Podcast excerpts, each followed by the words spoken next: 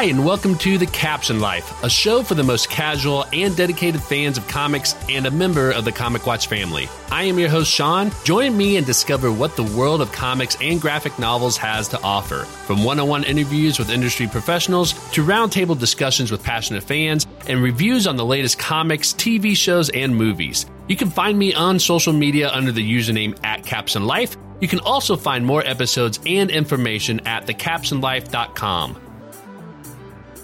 Hey everyone, and thank you for joining us. If this is your first time, thanks for checking us out. And if you're a returning listener, thanks for coming back. As many of you know, the Caption Life has recently become part of the Comic Watch family, but I realize that some of you may not be familiar with Comic Watch or know what it is exactly. So, what better way to explain it than to invite the editor in chief on the show to talk about it? So, please welcome Matt Meyer. Matt has been reading, collecting, and loving comics for over 30 years. He's humbled and honored to be part of Comic Watch since 2018 and editor in chief since 2021. By day, he's a social worker helping the less fortunate finding housing and going from surviving to thriving. Giving hope might just be his superpower. He's also a husband and father to three wonderful kids. He's lived in Oklahoma City his whole life and wouldn't trade it for anything. Welcome to the show, Matt. How are you doing? Uh, I'm good. Thank you for having me, Sean. I have to say, I'm um, thrilled, humbled, excited. Uh, this is my first time ever being asked to join one of these. So I'm, I'm like, oh my gosh, am I am I somebody now? Um, well, I, am honored to have you on the has, show. Yeah. Has it happened? Um, no, seriously, I, I definitely appreciate the invite, man. Yeah. Well, and I realized that I probably, when we talked about having the caption life be part of Comic Watch, I sh- probably should have had you on earlier, um, to kind of, you know, do that whole introduction and kind of do that announcement together and everything like that. So I apologize that I didn't get you on there earlier. I just, you know, as you know, I was kind of trying to get everything figured out and all that, but I'm glad. Yes, man. That's, that's every day of my life. Well, um, let's go ahead and dive in, and let's start with the first question I always like to ask people, and that is, what is your comic book origin story? Was there like a particular comic or person or event that got you into that uh, whole fandom that we both enjoy? No, um, uh, no, that's the short answer. Um, okay. The long answer is, I mean, like a lot of kids in in the '80s, um, I liked GI Joe. Mm-hmm. Um, mm-hmm. I, you know, Waldenbooks had this old school spinner rack. Uh, those of you that are old enough to remember a Waldenbooks, good on you. Um, your back hurts today. Um, but, uh, you know, then you'd, you'd see a G.I. Joe comic. And, oh, man, G.I. Joe, I like G.I. Joe toys. Dad, can I have this? And, you know, 75 cents later, um, G.I. Joe number 80 is uh, still to this day one of my favorite one and done comic stories. Um, you know, and I don't want to go too far out on a separate branch here, but um, just in terms of like all of the various uh, balls that Larry Hama famously had to juggle with that comic. You know, he had to not only tell a coherent story, but he had to basically act as an advertisement for this toy line.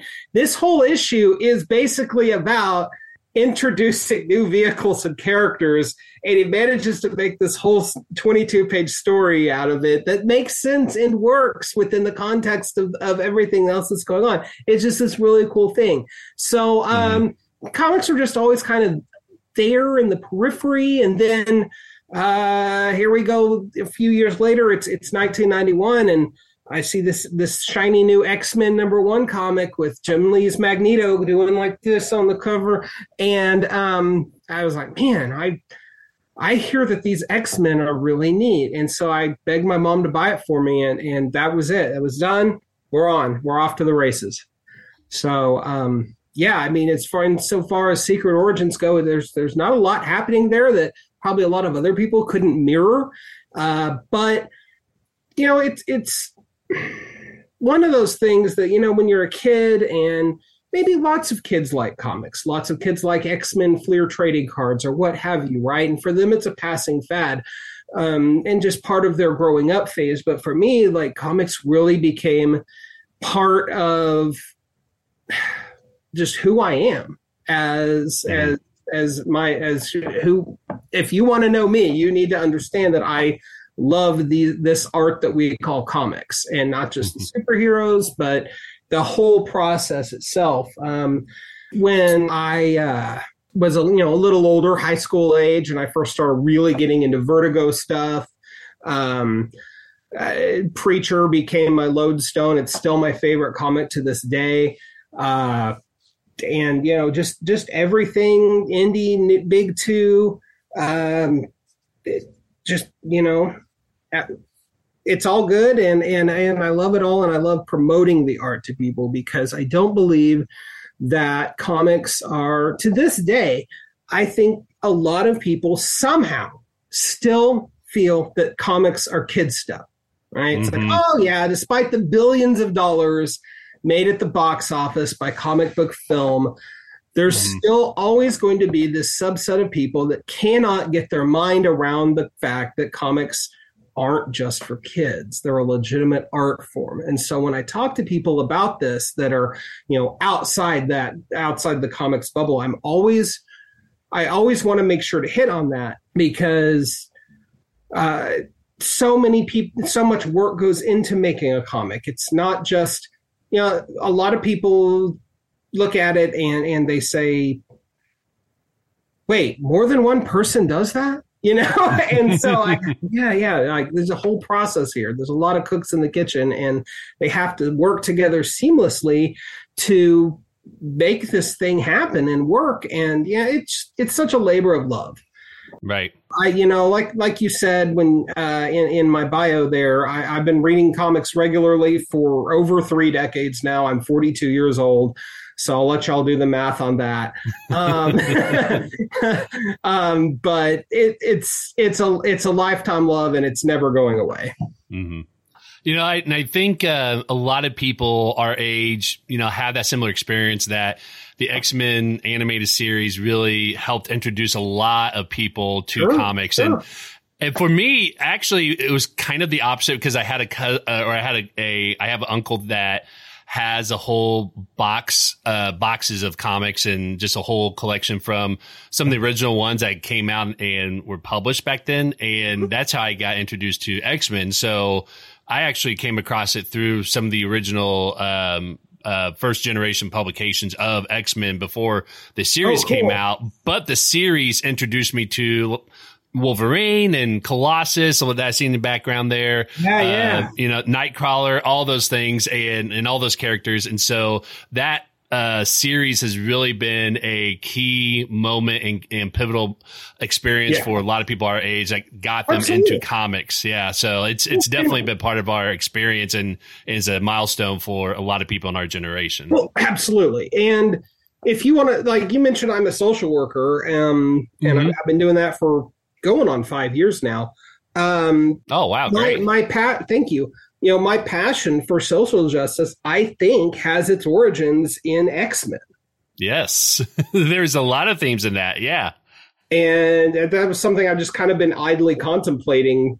Um, I was, you know, pretty sure Claremont had a hand in that. So, um, yeah, like impact, they've had a, those comics specifically have had an impact on me in a very direct way in terms of my journey and my passions in life. Right. Yeah.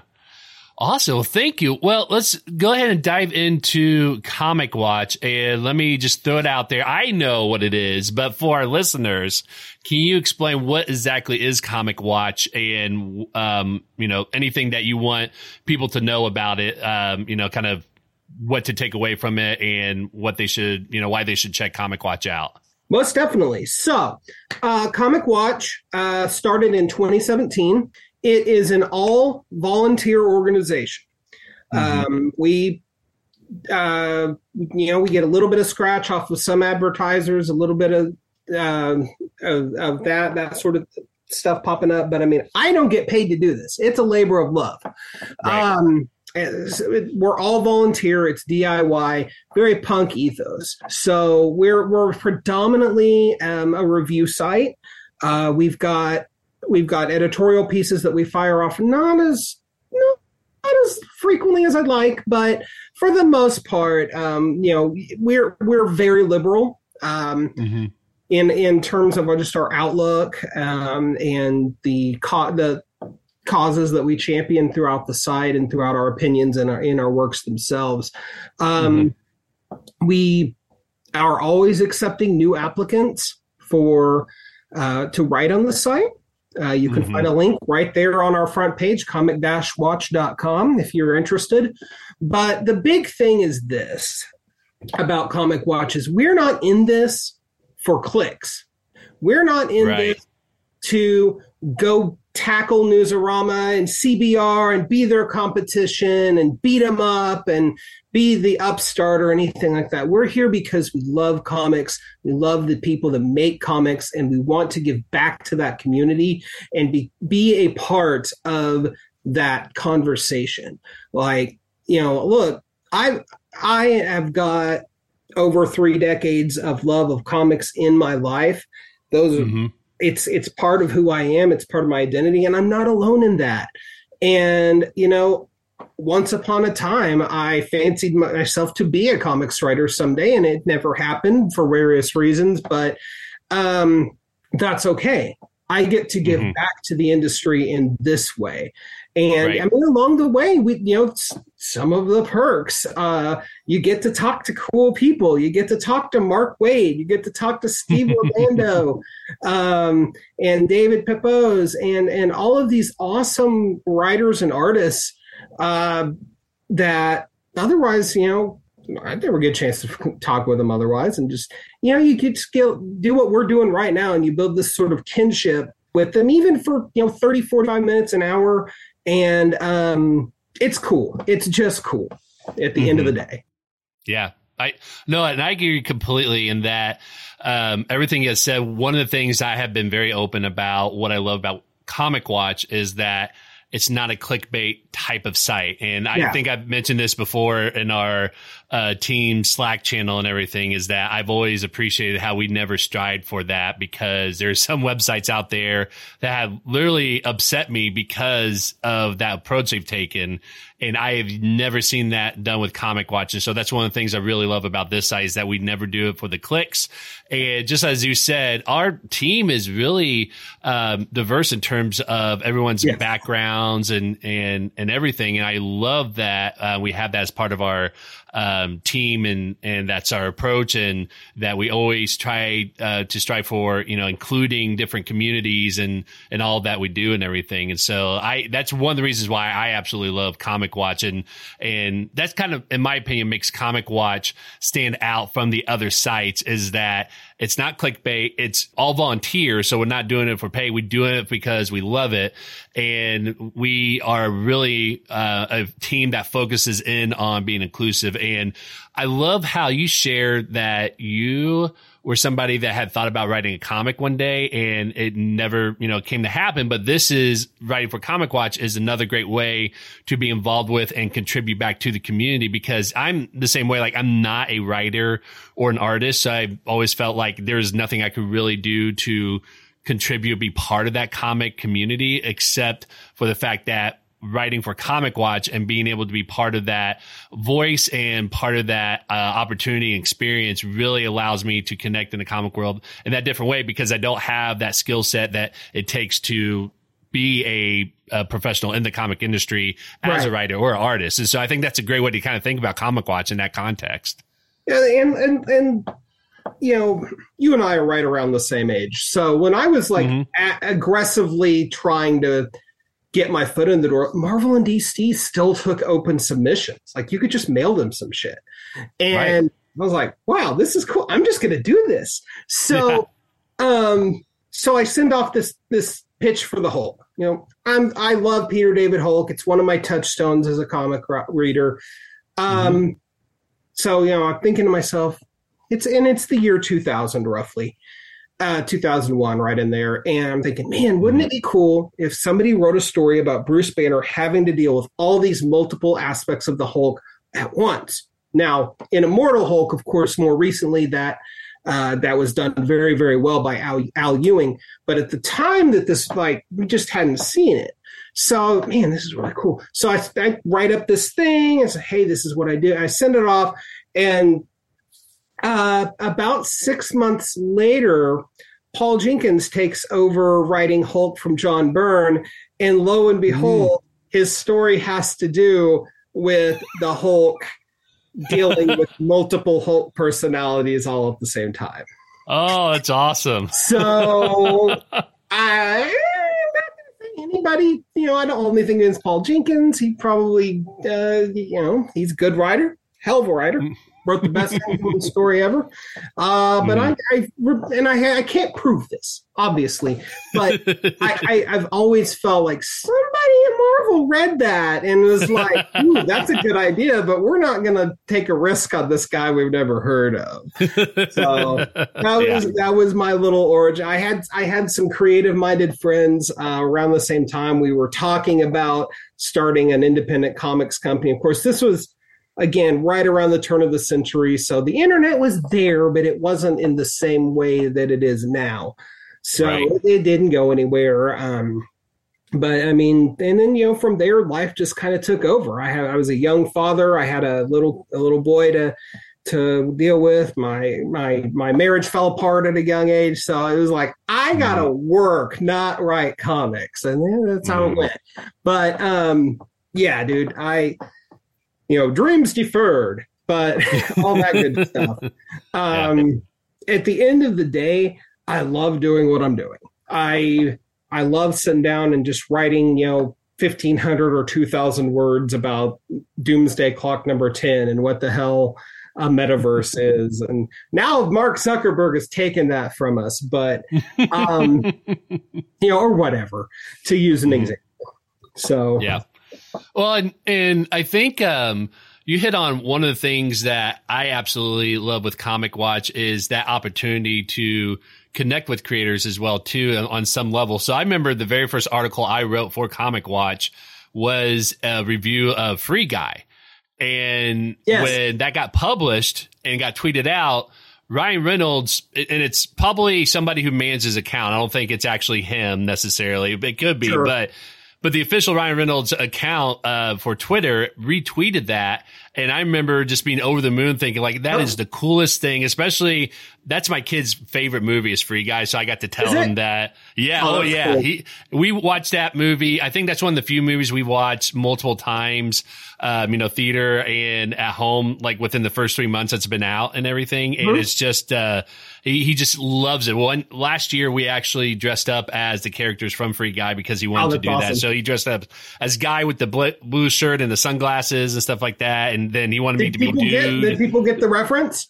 Yeah, yeah. A lot of people got the reference. So yeah, Very so cool. they, um, yeah. So it was it was a lot of fun. But I remember that being really neat and you know, we see uh, comic book publishers will take excerpts of some of our reviews and put them on trade paperbacks or or wherever. Because I remember I'll go through and l- pick up an issue or pick up a book and I'll look at the back and there'll be a quote from Comic Watch. I remember how cool, cool that is. It Absolutely. is a cool feeling. Oh yeah. Yep. So I love that. So yeah, the first time I remember that happening, um, uh, one of my first review assignments was the Killmonger miniseries that came mm-hmm. out on the heels of the first Black Panther, and uh, Bryan Edward Hill wrote it.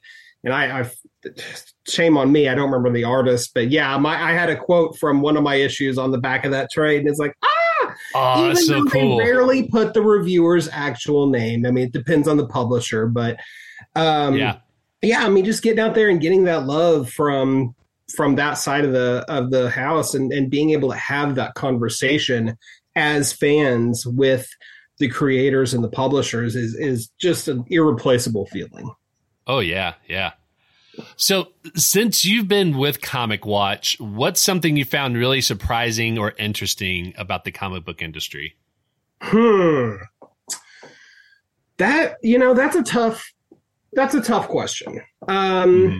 I, I, I honestly, I like, and this might sound slightly disingenuous, but the e- just how easy it is to talk to some of these pros. Um, mm-hmm. In the first few times you do, and and and I say that um, it's not like I'm doing it every day, right? But so uh, and and obviously when these pros are doing it, a lot of times you know they've got a product or a comic that they're wanting to hype and that mm-hmm. I, you mm-hmm. know, so it's a symbiotic relationship and sort of an unspoken understanding happening there but the the, the folks the, their the creators willingness to just sit down and and talk with somebody that uh, they don't know me you know and then you just vibe with them fingers crossed um, is is so cool. Like I never, like I, said, I mentioned Mark Waid earlier. Honor of a lifetime to get to talk to the, the guy that that that wrote Kingdom Come. You know, mm-hmm. um, one of my all time, just not just favorite writers, but favorite human beings. Um, if I get Kurt Busiek to talk to me at some point, I'll, I'll be like right there. But um, I'm I'm never going to get probably never going to get another chance to talk to my idols like this, and just their willingness to be cool, like I said, and and and hang out for a little bit. I was. I did burn the bridge a little bit with Mark Waid.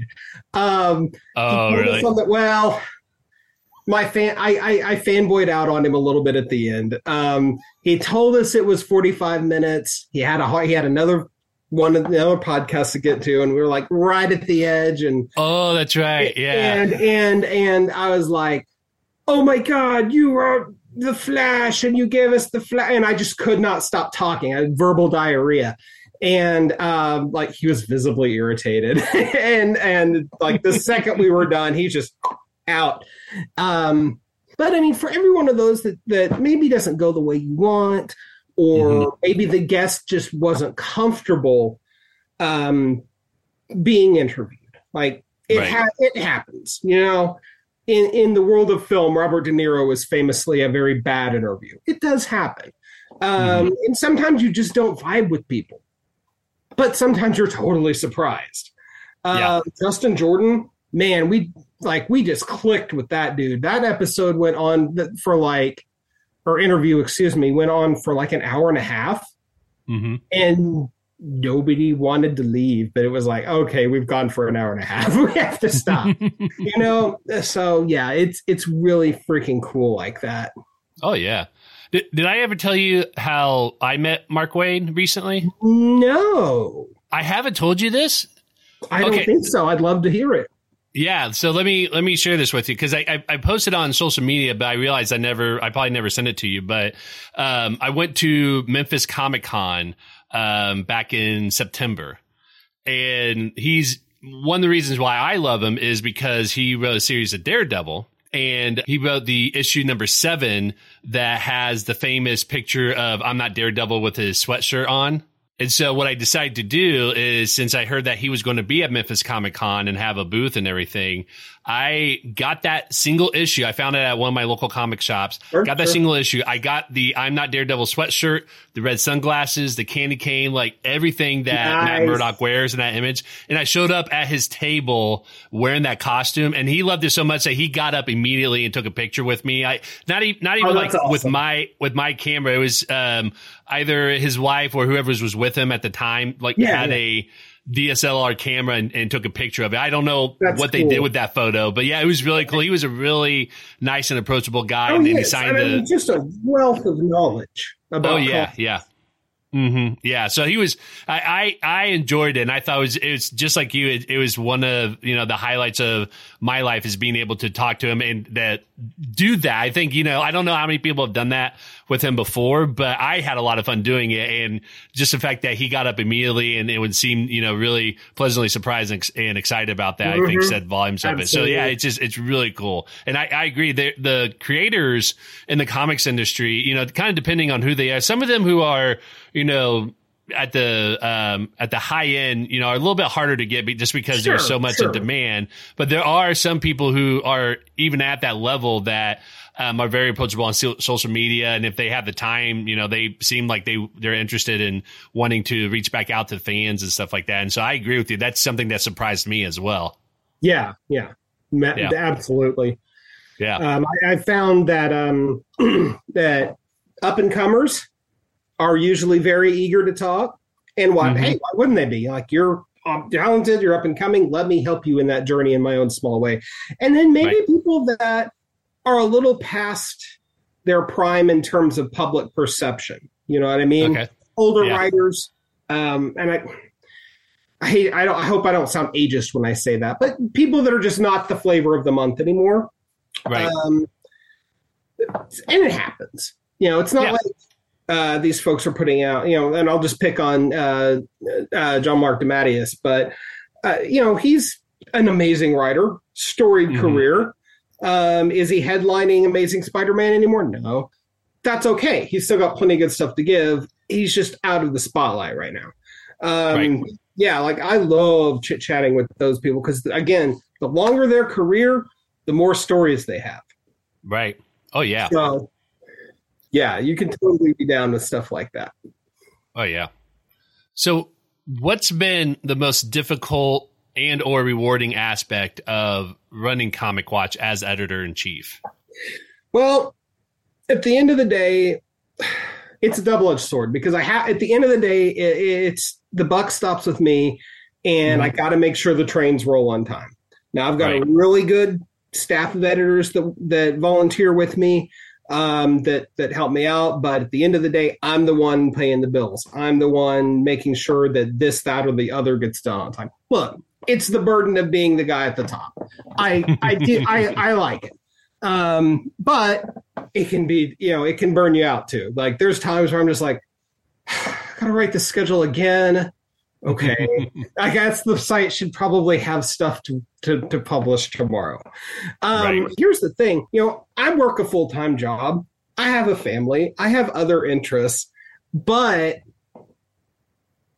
I need to also be the guy with the vision board that's like, okay, this is where we need to go in three, six, three or six months or a year from now, and mm-hmm. start trying to push things in a certain direction. Right. And it doesn't always work because here's the thing, and this is where that double edged sword comes in. When you have a staff of all volunteers, my leverage for being like, dude, I need this done is not there. Right. You know, I have to I have to be able to offer goodwill and carrots and and attaboys for for moving the ball for you. know, earlier this year we had um, uh, a celebration for the 30th anniversary of Image called Image 30, and every week we were rolling out um, a look back at certain comics that built Image. Okay, well, earlier this summer um, I I came down with COVID.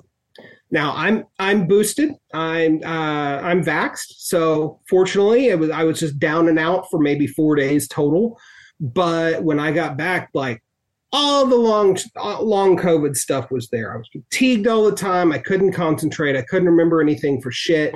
And my ability to keep these articles going just wasn't there. Well, if I'm the only one that's like truly passionate about the Image 30 project, and everyone else is just kind of like, yeah, it can help out when you get to this book in November because I like this comic and want to talk about it. Well, that's fine, but it doesn't keep us, you know, in uh, in articles a week at a time until then. And, and unfortunately, the project just kind of fell by the wayside. So, you know, next year um, we've got the 30th anniversary of Vertigo Comics. Um, mm.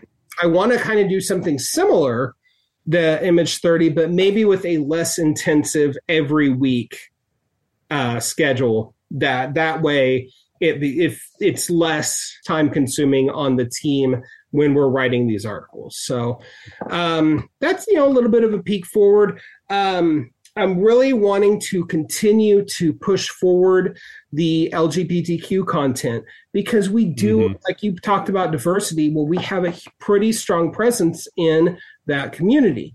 Um, mm-hmm. It certainly doesn't hurt that we have a lot of writers, a lot of passionate and skilled writers that hail from that community as well, and they you know they bring perspectives that I can't bring. So when what what happens is um, I can be the biggest ally in the world, but I will never have the personal perspective to talk about. Um, uh, Tee Franklin's uh, I, Har- Harley and Ivy type stuff, you know.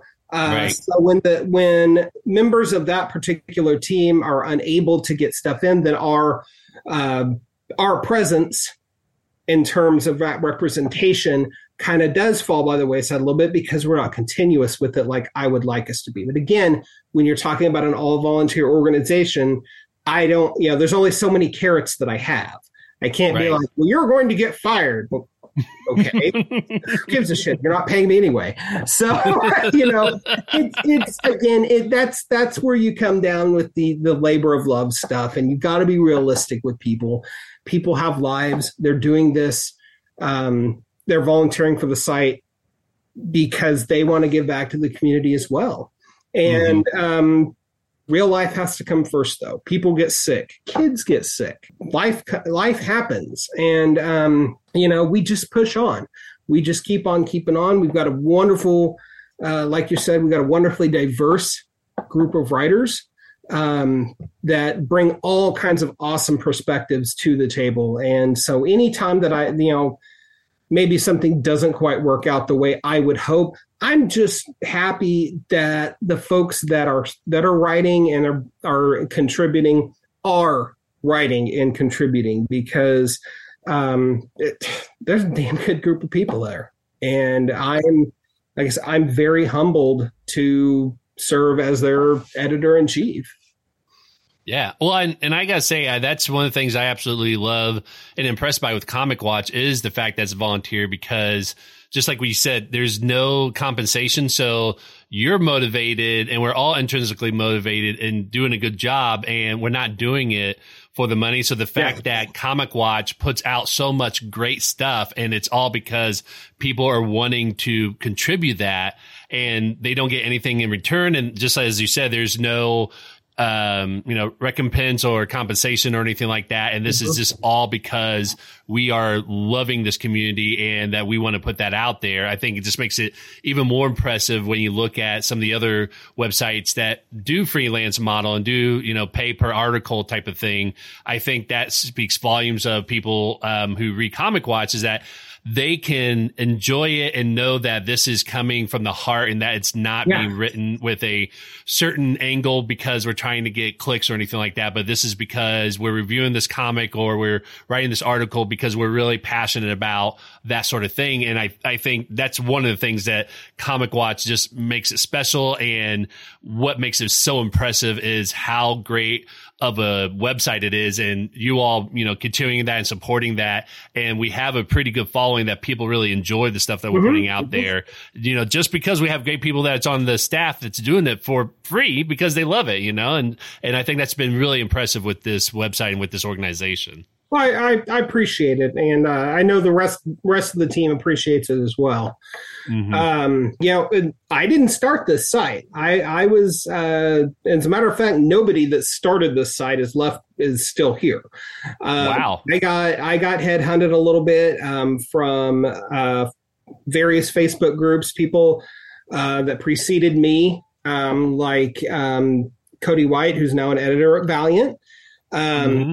reached out or like, "Hey, uh, you know, you you talk a pretty good game. You're well spoken and pretty knowledgeable here in these Facebook groups. Would you ever consider writing for our site? We're not going to pay you, but do you want to do it?" yeah, let's let's see what's up with this. And from there, um, it's it's just grown really organically, and um, people come and gone. Um, I've I've made people that even though I've never met them in real life, I consider them my my my dear friends, and um, Comic Watch is just part of my DNA now. Like I mm-hmm. don't think I could walk away if I if I wanted to. So, um, sorry if uh, if if if you guys were listening and you're like, God, I wish this guy would shut up and go away. Um, but I, I don't think I'm going anywhere. Now, look, I'm not going to lie if Image called me tomorrow or, or Skybound and was like, Matt, we would like to offer you an assistant editor position, I'm done. Like, y'all, here, Sean, you're in charge. Um, right. But, but the odds of that happening are quite slim. Uh, right. Even though we do have a good good thing going with with Skybound, they really like us because we oh, yeah. pimp lots of their stuff. But um, right. but I mean, I, I, say that in jest. You know, we have had a couple different folks move uh, from our site to to the big leagues. Um, mm-hmm. My predecessor as uh, editor in chief, Nicholas Osborne, um, he got hired on at Valiant, and then Cody White also went to Valiant. Um, some of our past writers went on to paying reviewed jobs at some of the other sites. So, mm-hmm. or I hate to call them competitor sites because they're really not competitor. They're doing something very different than we are. But right. um, I mean, again, if that's that's your trajectory, dude, go for it. I'm not gonna I'm not gonna stop you or shame you or you know whatever. It's it's mm-hmm. all good. Um, yeah yeah. So doors do open by writing for our site. Absolutely.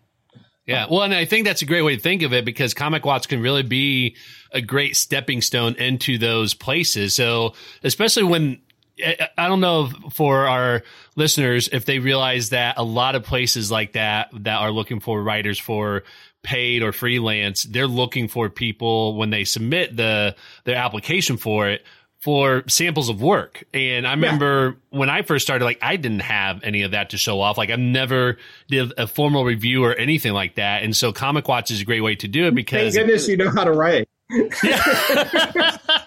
Thank you. Because I, I, have had to turn down applications because the person is clearly passionate, but has mm-hmm. no clue how to write. Right. And yeah. they learned how to write from from Twitter. And thank you so much for your passion, but we're gonna go in another way.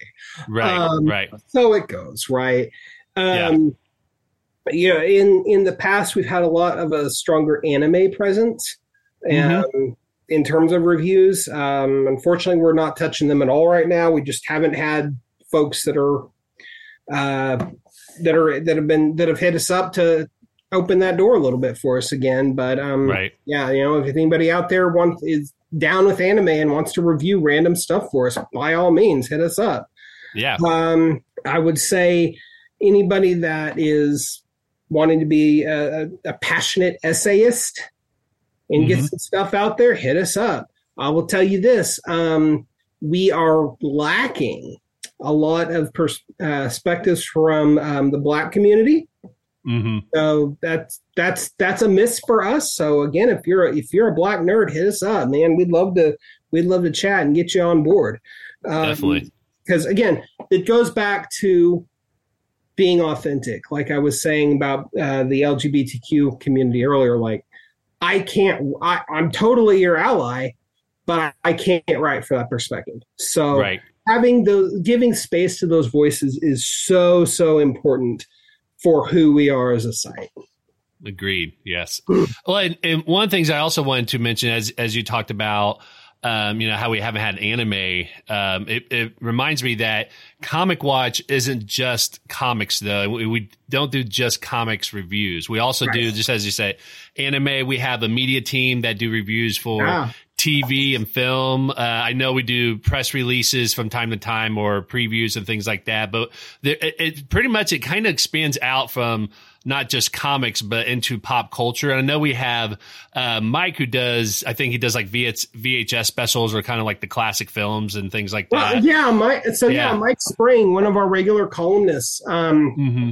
He's got a column that comes out every Tuesday at uh, noon Eastern, and it, it's called "What's New on Home Video," which is, of course, kind of right. tongue in cheek because what's home video anymore? But um, yeah, like the week's new releases for Blu-ray or what have you. He does a mm-hmm. rundown mm-hmm. on them, and like he's he knows his stuff.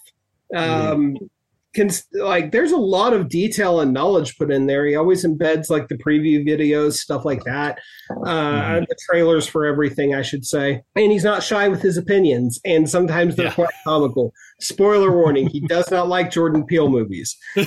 Uh, like somebody out there had to not. But um, right. yeah, that's a pretty cool one. Um, so, yeah, man. Yeah. Um, we've also got Kickstarter Corner that we run mm-hmm. on Saturdays for our Small Press Saturday, which uh, highlights, well, you guessed it, up and coming Kickstarters that are out there. That way, we're giving a little bit of voice to, um, well, not just necessarily new talent, because Kickstarter is used by everybody now, mm-hmm. including like big names like Scott Snyder. Um, yeah which is just tells you a lot about how Kickstarter has evolved in the last like four or five years. But yes, um, and I don't know if that's a good thing or not. Right. be honest with you.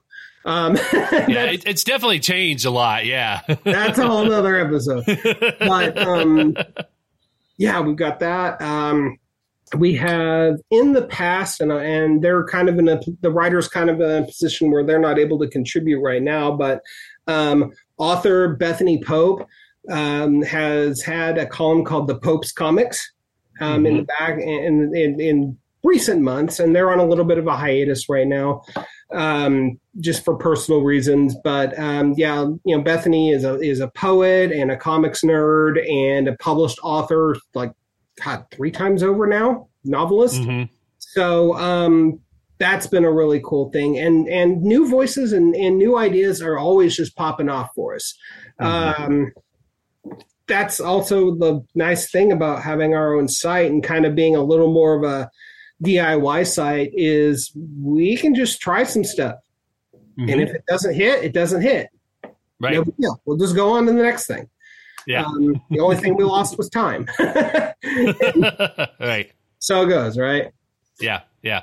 Well, and, and I think that's, you know, that, that speaks volumes about comic watch, even though, you know, that's kind of our bread and butter, we're also open to trying out new things mm-hmm. and and if you have something that you think would be a really cool idea that fits into this sort of um, genre that we're writing into, I mean, we're very open to trying that out. I know, you know, from time to time we even do like top five lists or yeah. things like that, or even like a blast from the past type of thing where if a movie's coming out, I know we did, um, I did an article a while back about uh, like the top five bat gadgets with the, um, just in time for the Batman uh, movie coming out. And so I did, yeah. you know, my favorite ones that came out. And so there's a lot of opportunities of writing things that you, that you might be passionate about that might not fit in terms of reviewing comics, but still fits within the audience and with the mission and uh, mm-hmm. vision of Comic Watch as well too.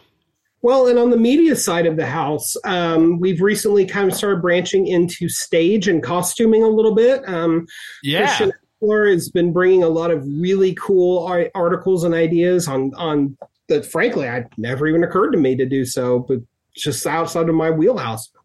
Right. Those have been great.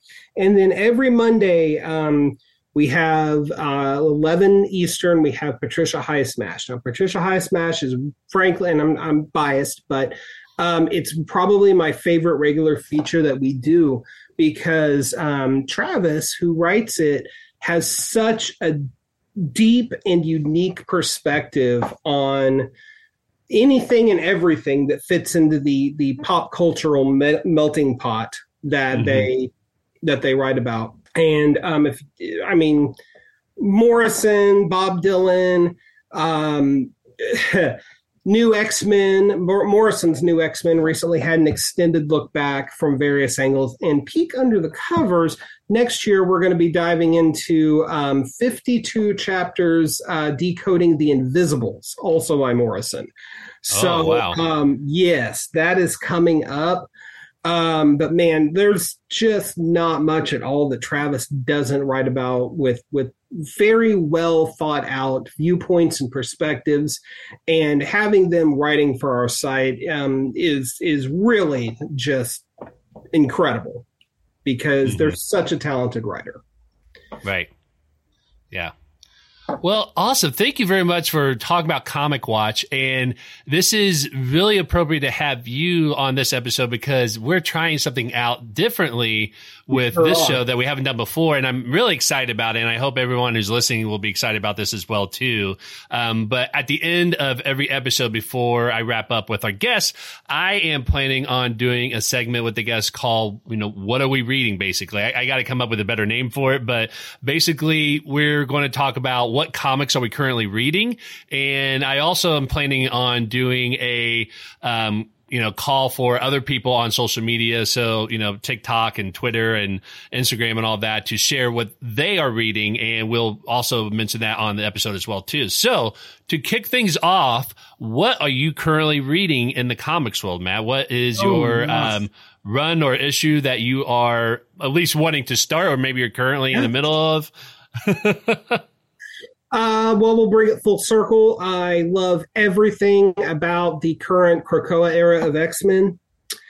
Um, Which I knew because we had a whole conversation in Slack because I am yeah, very lost. I love it, but I'm very lost. And you're like, I, I don't want to read a hundred comics to get to this point.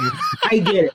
But I even read the the huge thick book of the House of X and Powers of Ten, and I'm still lost in some of this stuff. It's it's exciting and it's, it's interesting, but I'm still lost on some I, of this. I honestly, and I mean, you know, again, full circle. I've been reading X Men for as long as I've been reading comics. Um, this the current era since 2019, I've never seen the entire line that was this high quality.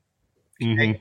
It's bursting with ideas. They are kicking down all the preconceived notions of what anything with X Men mm-hmm. is, and they're succeeding. That's yeah. the thing.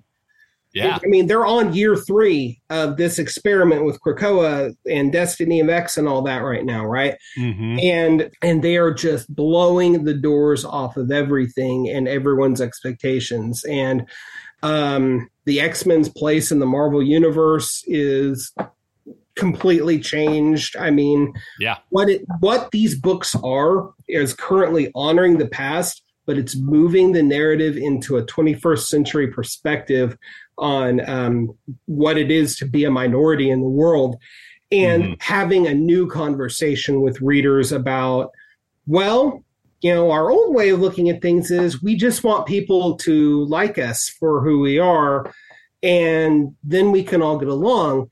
And that's a cool analogy for, you know, 50 years ago and I, it's not a bad one either. I'm not I'm not saying that by any stretch of the imagination.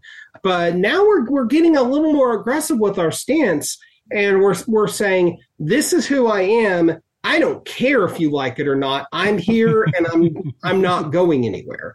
That right. that to me is a more bold stance especially if you're talking about the the mutants as being an analogy or a metaphor, I should say, for oppressed people the world over.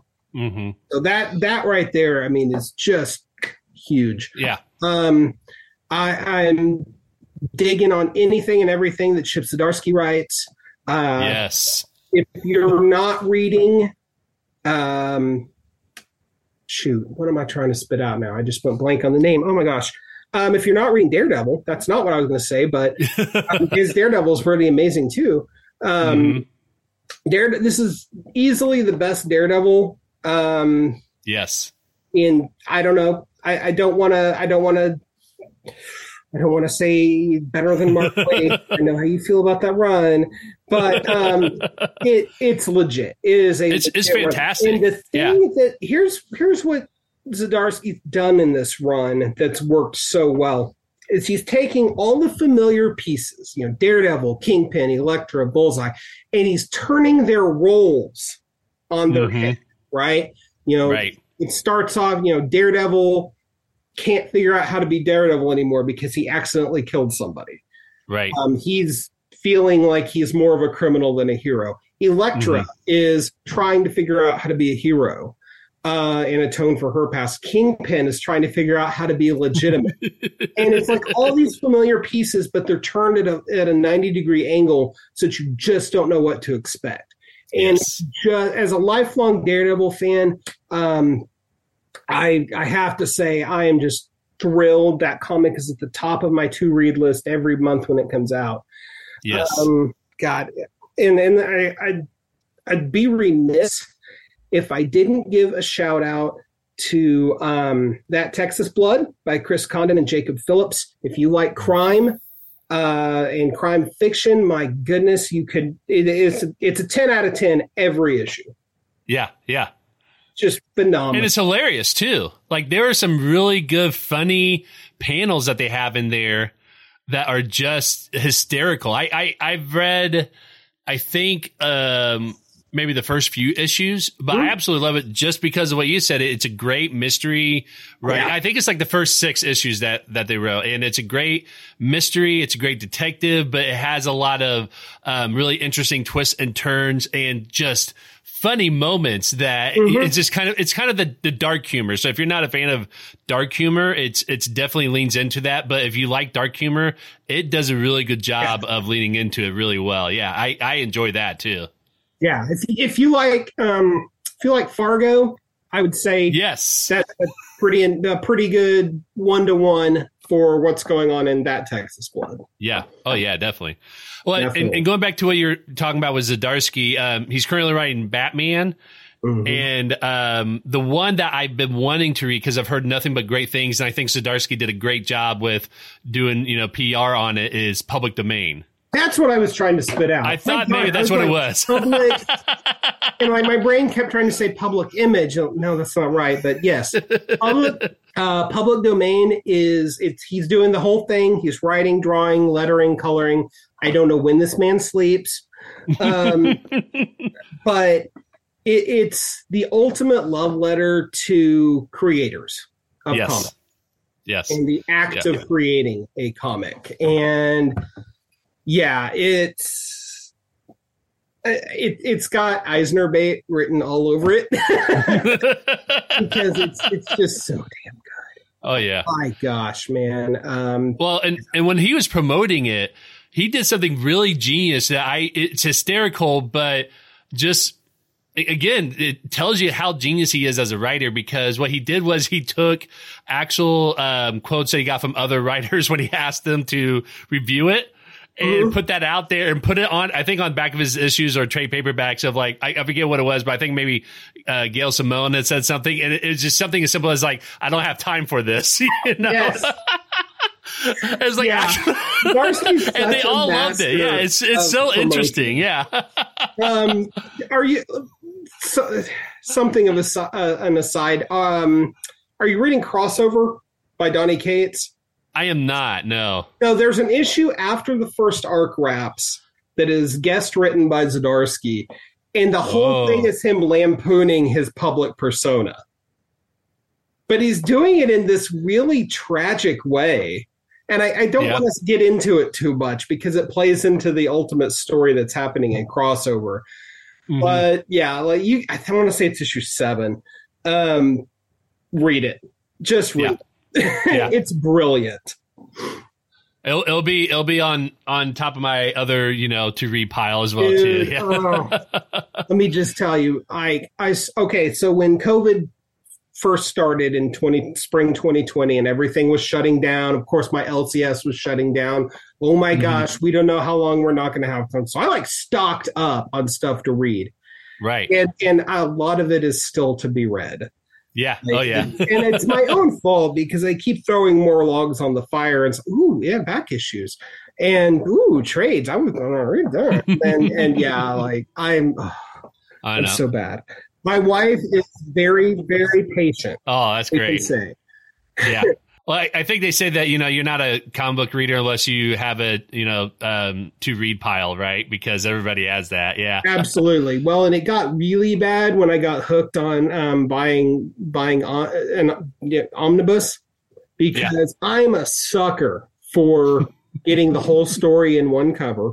Yeah, I'm oh, yeah. also a sucker for just being able to sit down and read like all of this Silver Age Fantastic Four that I will never be able to afford. You know, there's right. a there's a my inner historian is is being um, is is at play with my inner comics nerd and and they're they just teamed up. And now i have something like close to 20 omnibuses on top of my trades on top of my single issues which could fill a long box that i'm yeah. i like someday i'm going to get through it all right? Yeah.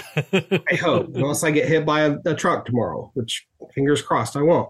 But um, yeah i've got plenty. But you know one of one, one of the reasons and and again I, I don't want to get too far afield but one of the reasons that i really really have gotten into the omnibus is that historical perspective, right? Mm-hmm.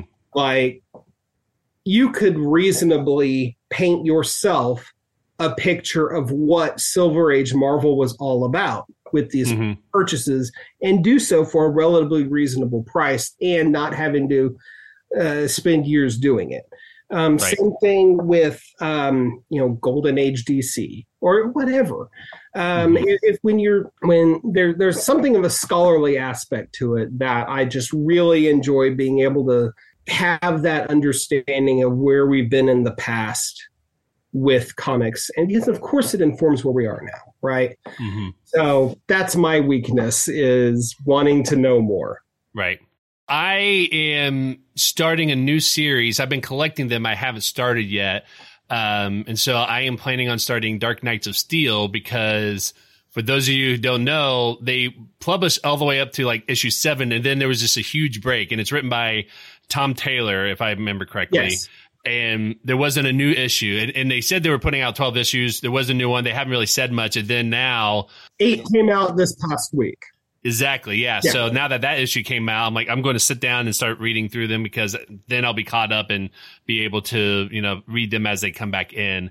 And the next thing I'm going to read after that is actually preparation for one of the episodes that we're doing um, coming soon is some of the holiday comics I have um, in my shelf that I'm going to be reading. So, um, Klaus from um, I, I, don't know if they pronounce it Klaus or Klaus, but from um, Dan Mora oh, yeah, and yeah, Grant. Morrison. I got a couple of those books, and they're really great. They've been my favorite so far. Mm-hmm. Um, the Batman Catwoman holiday special that they have, and Batman Noel. So I got that ready Very to go cool. as well. So yeah. So, and I haven't read, I read um, one of the books for Klaus, but the other books I have not read yet. So they're going to be brand new to me. I don't know what to expect going in. And so um, I don't have much to say other than I'm very excited about those. Man, anytime Morrison does something new, I'm, I'm going to check it out. Yeah. Oh, yeah. Uh, yeah. I mean, they're one of my favorite writers, period. Um, they wrote some of my favorite comics of all time Doom Patrol, Animal Man, JLA uh, mm-hmm. Invisibles, and plenty of other stuff that I just adore. Like they're they're just that right one of those writers that I do not miss. Right. Whenever they come out with something new, period. Right. Now, look, yeah. it may not always be my cup of tea. I wasn't a fan of Proctor Road. Um, it just didn't grab me. Uh, and then um, any, any of his, any of excuse me, any of their stuff that really starts dipping into um, Hinduism. It okay. just, I just I kind of just blank on it. It's, it's like you're very clearly passionate about this, and I'm not. Right. um, yeah. You know, so it goes. Right. All, no one writer is always going to grab you with everything that they put out. Right. Exactly. Yeah, and, and I, you know that's I think we've all said that's the beauty of comic books is that there's something for everyone out there, and you know it there's comics don't have to be you know, for a, a, particular run does have to be for everybody, yeah, you know. Exactly. And so there's something out there. If you don't like this one, you can try something else out, and, and you'll probably like that one. So, yeah, you got it. Well, um, here are what some of our uh, listeners have been uh, reading. So, from our Comic Watch team, Dustin Gable said, just finished reading Supper Club by Jackie Morrow from Image. It was a hmm. mouth watering story of human connections made through food and was a visual treat that leaves the reader wanting seconds and thirds. Just a fun, compelling read with gorgeous descriptions of food and friendships that offers comfort in a chaotic time. I have not heard about this, but this makes me want to eat food now.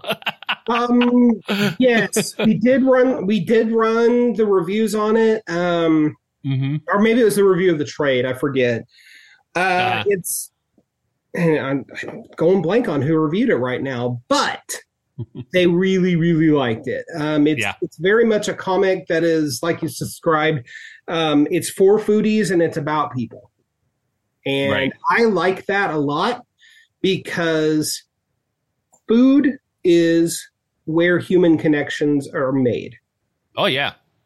I mean, yeah. not solely, obviously, but like there's a reason why when you go on a date with somebody, you have dinner with them. There's a right. reason why you have family meal time, right? Right. There's just something about food that lends itself to that human connection. And yeah, the fact that there's a comic about it, hell yeah. Again, yeah. like you said, there's comics for everybody.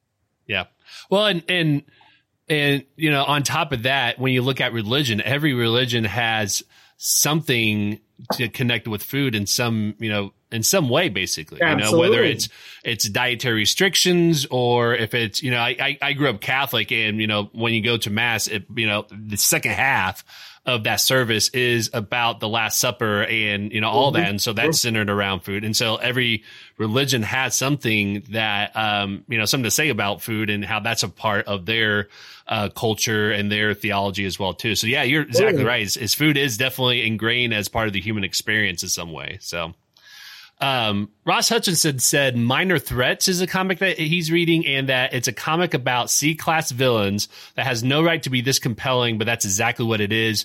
Through a switch up in first person narration and digging into the flawed, often tragic past of the characters Jordan Blum and Patton Oswalt, put a very human and compelling face on characters we would usually laugh off and scoff at, then is combined with over the top superhero situation hijinks brought to life by gloriously detailed and colored art by Scott Hepburn and Ian Herring that amps up the traditional superhero tropes to 11. And it's published by Dark Horse Comics. Again, I have not heard of this before, but just on his description alone, it's probably something I'm going to check Ross, out now. Ross yeah. loves his run-on sentences. They say this was love. It's a little bit, yeah. editing for years. Um, but it's good. It's good. yeah, Yeah. Ross, it, it is a kick-ass comic. Issue three comes out uh, this week. You know, oftentimes when people from other media dip their pinky toe into comics, the results Mhm. can be mixed. Um, Patton Oswalt very freaking clearly knows his shit, and just buy this comic. I, I'm not sure how many issues it's going to be. Um, four, six, 12, who knows? But buy it while you can. Um, do not trade weight on this. It's badass. Right. Uh, from our Discord, and when I say our, it's it's a Discord that I run with a couple friends of mine. Nice. Um, Lauren said, "Poison Ivy is one of the best books right now, top three, if not number one. Issue six was fantastic, and I'm so hyped for the next arc. Ivy is finally being told as the three T character she is, and I absolutely agree. I remember reviewing Poison Ivy, I think number three or number four for Comic Watch, Oops. and after reading it, I already put the trade paperback into my uh, wish list to pick up at my local comic shop because this is a fantastic issue that I read, and I couldn't agree more that this is probably one of the best uh, storytelling of, of Poison Ivy. And I think it's written by uh, G. Willow Wilson, I believe. Yes. Yes. Yeah, and it, it's it's I couldn't agree more. It's definitely um, does justice to Poison Ivy as a character. That's what I keep hearing. I haven't read it myself, but again, G. Mhm. Willow Wilson. Um, at some point, I'll get to it. Yeah. just one of Oh, yeah. yeah. And- oh yeah. and it- it- it's worth noting. Um, this was originally only conceived and pitched as a six issue mini, and it was on strength of sales that it was, uh, to use a Hollywood term, optioned as an ongoing. Yeah. So Oh that, yeah. that says a lot right there. Definitely. I mean, how how you know it's typically, and especially when you're looking at Marvel, um, they won't they'll be cagey about it and not say one way or another whether something's ongoing or not, and then it'll suddenly be oh it's the last issue and uh, we planned it as a mini all along, and um, stop lying, but yeah, I I just love that because so many of our comics now. And I mean, look, this is part of the changing landscape. I'm not knocking or anything, but so many comics are miniseries right now. Like I get frustrated as a reader hmm because I'll read about this kick-ass sounding new series and then I'll find out after the fact that oh, it's going to be a miniseries. It's only 6 issues. Right. Shit. I could have just waited for the trade. You know? Right. And I hate Yeah. Sometimes being a trade waiter is fine, but um, when you've got 50 long boxes worth of comics, like I have to be economical with what I'm buying at the shop. yeah. so if it's something that I can wait another six, seven, eight months and get in a trade, I'll suck it up and buy it. Right, right. Um, Joe Loves Comics said, I haven't been able to pick up this week's books yet, but I've started reading the first Walking Dead compendium, and it's been great so far. I did get Giant Days Volume 5 a few days ago, and that series continues to be such a delight. Well worth a read if anyone hasn't already. I will say I have not heard Giant Days before, Never heard of that. and Who's I've, the I've? Do we know? uh, didn't say. Ooh, okay. Not sure. Um and in terms of walking dead i am not a zombie type of person so you know Sure. things like this and marvel zombies and deceased um it just never really interested me because it's not my thing but i know a lot of people have really enjoyed you know those obviously walking dead is, is a tv series and all that so Mhm. yeah Okay, so Giant Days, um, it's YA. YA, Okay. the older set of YA, 13 to 18. Um, I know there's a term for that, but I don't. Uh, it appears to be self published via Kickstarter um, in Okay. a lot of ways, but that makes sense yeah uh, yes. Yeah. So, yeah, yeah. It looks it looks interesting anyway. Um, yeah but yeah, totally cool. Again, comics are for everybody. Yeah. Uh, from Twitter, Ken from the ODPH podcast said Barnstormers number three by Scott Snyder and Tula Lotay. I hope I'm pronouncing that correctly for Comixology and Best Jacket Press. The high flying duo story keeps getting better. Uh, and Ken says he has a few theories about it, but doesn't want to spoil anything. Um, I've also heard really good things about Barnstormers by It's- them. it's I, I haven't read it. Snyder. Um, I would be Yeah. very shocked if it if it wasn't good. Yes, yeah. I mean, I don't think I've read anything of his that wasn't good as well. So yeah, Yeah. it's it's so definitely one I need to check out at some point. Yeah, for sure. Um, so Wizard podcast said Savage Avengers, awesome comic with a great cast of characters, best Marvel book on the shelves, and absolutely agree that's a great story. We had David on the show before, the writer David Pepose, and Yeah. and talk about that a little bit. And it's honestly Savage Avengers as an idea of a team never interested me, but I love David's stuff, and so I gave it a shot. And he has done a fantastic job of taking that property and make it really cool, really interesting, and keeping you on the edge of your seat because they, he's done some great things that I don't think they have attempted with Savage Avengers in the past, and it's just phenomenal. I absolutely love it. Dude, it is my favorite Marvel book right now. yeah. Oh yeah. it is probably the most Marvel Marvel book being published right now. Yeah. Um, Pepose is he's clearly got a really deep knowledge of Marvel hit lore. Oh yeah. shows because there are deep cuts upon deep cuts upon deep cuts throughout the whole freaking comic. hmm And the, he's taking a kitchen sink approach with the characters that Yes. Could have backfired really easily because they're Mhm. you know they're a real hodgepodge of characters, but they're that it they're just gelling perfectly, and that's a testament to his skill as a writer. Um, yes. And you know, it kind of sucks. The first arc they had to resolve getting uh, Conan back to Hyperborea because Right. Was losing the license, Right. Super fun story. And now they're hanging out in 2099. Yeah. Um, that last page of the most recent issue was like, oh. yes. So, um, oh yeah. yeah. And then I, I've been a huge fan of the artist Carlos Magno since um, he wrote, Oh, he yeah. drew um, Invaders, which was by Chip Zdarsky. hmm And um, yeah, that that dude is next level. Oh yeah, yeah. Well, and and David, I thought did a fantastic job of wrapping up Conan's uh, story, and um, and it just just beautifully, you know. Yeah, yeah. It was a it was a lyric like issue five, which is the conclusion of that story was was lyrically written. hmm Oh yeah, I, I Absolutely. absolutely love it. And, again, I'm not somebody I, I've ever really had any interest in Conan, but neither. in this story, he fantastic job. And I think this is his first Marvel story too. So the fact that he's been reviving Savage Avengers, story, but it's his first. Um, he has he's had some stuff pop up um in like anthology type books right? Right, very recently, exactly. like just in the last year. But this is Oh, his first monthly, and Right. um, yeah, dude's just crushing it. Yes. I won't be shocked, Sean, when he's writing one of the key X Men books within three years. Oh, I'm sure. Yeah, I'm sure. He, yeah, he's just been doing a phenomenal job with that. I agree.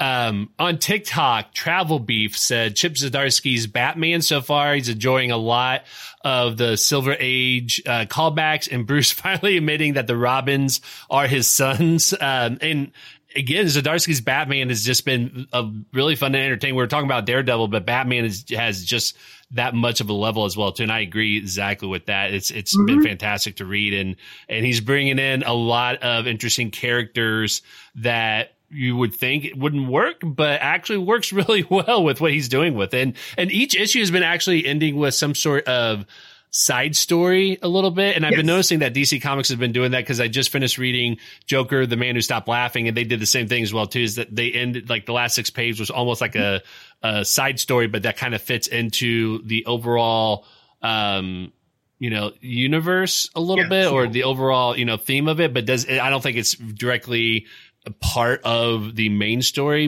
Um and so it's, i think it's really interesting what they're doing but yeah i, I agree. A lovely lovely comic book and, and run that he's been doing a great job with as well. Yeah, definitely. I mean, it's it's um, a spiritual successor to uh, the Tower of Babel story from Mark Waid's opening gambit on uh, uh, run. Excuse me, opening run on JLA.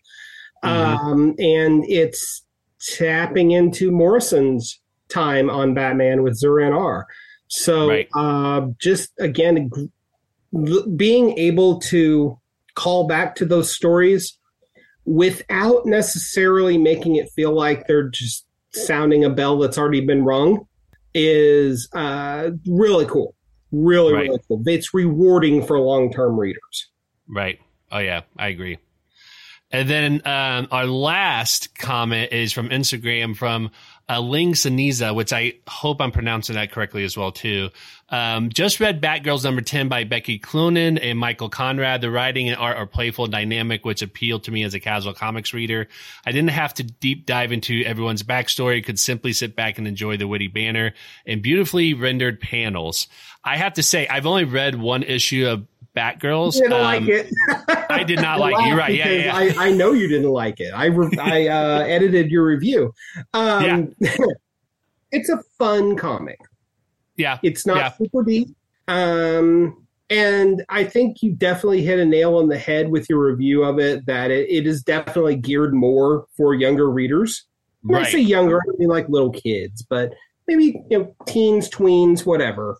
Exactly. Um, and that's what that's what I said in my review because we're, I said, we're all, "Listen, we're we're old, man. We don't we, we barely understand how how the tickety talk works." Um, and and but the thing that's kind of got me like I I like the writing. I'm yeah. not a fan of the art style. Like I know it's been several different artists throughout. I, um, Jorge Corona did the first arc, and then Neil right. Googe jumped in, and I don't remember who did the last couple of issues, but it's just not my cup of tea. Like right. I I come more from the Neal Adams, Jim Lee side of the street when it comes to art, as opposed right. to the cartoonier side of the of the art street. Right. Yeah. Nothing wrong with it. It's just not for me. Um, right. But exactly. anything that um, that that Cloonrad touches, I'm going to check out. Right. They are just a wonderful uh, writing com duo. Right. Right. Yeah. Well, and that's why I said in my review, and, and, and to preface this, I think as a comics reviewer, it's really hard to dive into the middle of the story and do a review 100% justice because when you go in blind and not knowing like anything that happened up to or the backstory, you're really just relying on your experience with this one issue. Yes. And, and, and that's why I said in my review.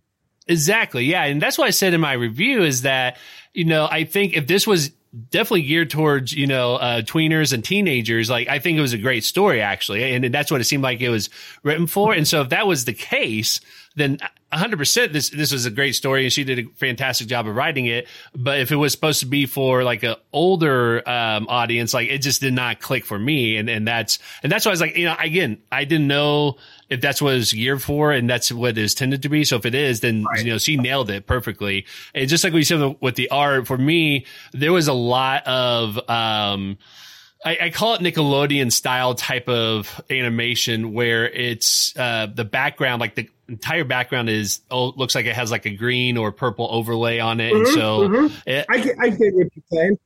Yeah, yeah, and it helps pop out the characters a little bit, but um, it just again, like what you said, and and what I said as well too. That art style just isn't for me, and, and it's not clicking for me. But again, you know, if it's for a younger audience, and I think it really hits it pretty well. And, and mm-hmm. if you're if you're older and you enjoy it, I am really happy that you enjoy it. It just did not click for me. So right now, yeah. look, um, if, if, you're wanting to read some damn good uh, stuff with spoiler, I would highly recommend checking out um, her turn as um, Batgirl that has mm-hmm. been collected, I think, just last year across two different trades. It's around about a 25 issue run. I can't remember the exact number. Um, right. He's great in that. Um, and James Tynion IV put her to excellent use during his first run on Batman um, across Detective Comics, which started during the Rebirth era in 2016. So, oh, that's good to know. I'll have to um, check that out. Oh my God, uh, there's an omnibus for it. Um, of course there is. yeah. Well, it's. We think uh, it's j- right around 40 issues. Okay. It's like seven arcs, something like that. Yeah. Um, it's good. It's yeah. probably my favorite Batman from the last five years, hands down. That's awesome. Yeah. So that concludes our first rendition of what are you reading in comics or whatever I come up with with this part of the show. But I gotta say, I love this. I love hearing what people are reading and I love talking to you about these issues as well too. This was a lot of fun and I really enjoyed it. So I'm very excited about having the segment on. I hope everybody else is as well too. But this was really cool and I really, really enjoyed it. And I'm really excited that you were the first person to do this with me. So thank you very much. I appreciate it. Oh, you're very welcome. Um, well, and thank you for coming onto the show and sharing with us your journey with comics and with Comic Watch. Um, for all of our listeners, before I let you go, where can they find you and your work online? Uh, www.comic-watch.com. We're on Facebook. Uh, we're also on Twitter. Um, we have a kind of busted Instagram. We're we're working to get that fixed. Um, mm-hmm. but um, yeah, yeah, definitely. Uh, check us out on those places, and um, yeah, just follow us on on the interweb. See what's cooking. We've got cool new stuff every day. Yes, and, and it's important to know it's comic dash watch, like you said. Yes. Because if you put comicwatch.com, really it just dash wasn't there because it's so good. Well, there, has got to be a way to maybe buy that domain and just redirect people to our main uh, one, but I, I don't know the logistics yeah. of that. I'm sure you looked into that. I have. It's a lot of hassle. yeah, I'm sure. so, all right. Well, thanks again, Matt. I really appreciate you coming on the show, and I'm looking forward to you know working with you more on Comic Watch. So, thank you. Absolutely. Thank you so much. And that wraps up another episode of The Captioned Life. I hope you enjoyed listening and don't forget to hit the subscribe button. You can follow us on social media at Captioned Life. And if you like what we're doing, give us a shout out by tagging us in your post or send us a message. For more information about us and all of our previous episodes, visit thecaptionedlife.com.